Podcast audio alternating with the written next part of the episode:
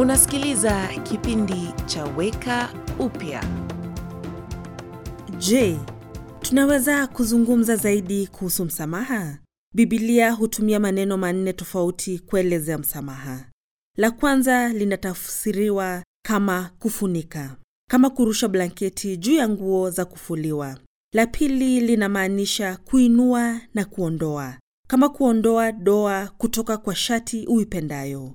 Tatu, kusamehe au kusafisha, kama kuashiria rekodi za kuvunja sheria. La mwisho linamaanisha kuachilia, kana kwamba inayosamehewa kwa makaratasi inathihirika kimwili.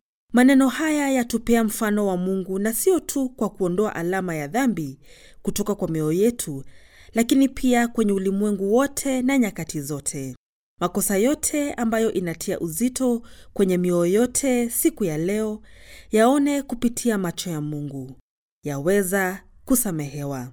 Hata la kushangaza zaidi, Mungu huwa hapeani msamaha kama tunzo la tabia nzuri au anakosa kusamehe wakati unarudia kosa. Ako na hamu ya kusamehe kesho kama anavyosamehe leo, hata wakati tunaporudia dhambi. Mfalme Daudi alisema, lakini kwako kuna msamaha, kwa hiyo wewe unaabudiwa. Kama tu vile Mungu hukusamehe wewe, yeye pia husamehe wengine na ndiposa tunatiwa moyo kupeana msamaha huo mkubwa na wakina kwa wengine kama tu vile Mungu hutupea. Ni mtu ambaye kamwe hahitaji msamaha kutoka kwa Mungu anaweza kukosa ukarimu wa msamaha kwa wengine. Umekuwa ukisikiliza kipindi cha Weka Upya, ujumbe wa kutia moyo na wenye tumaini.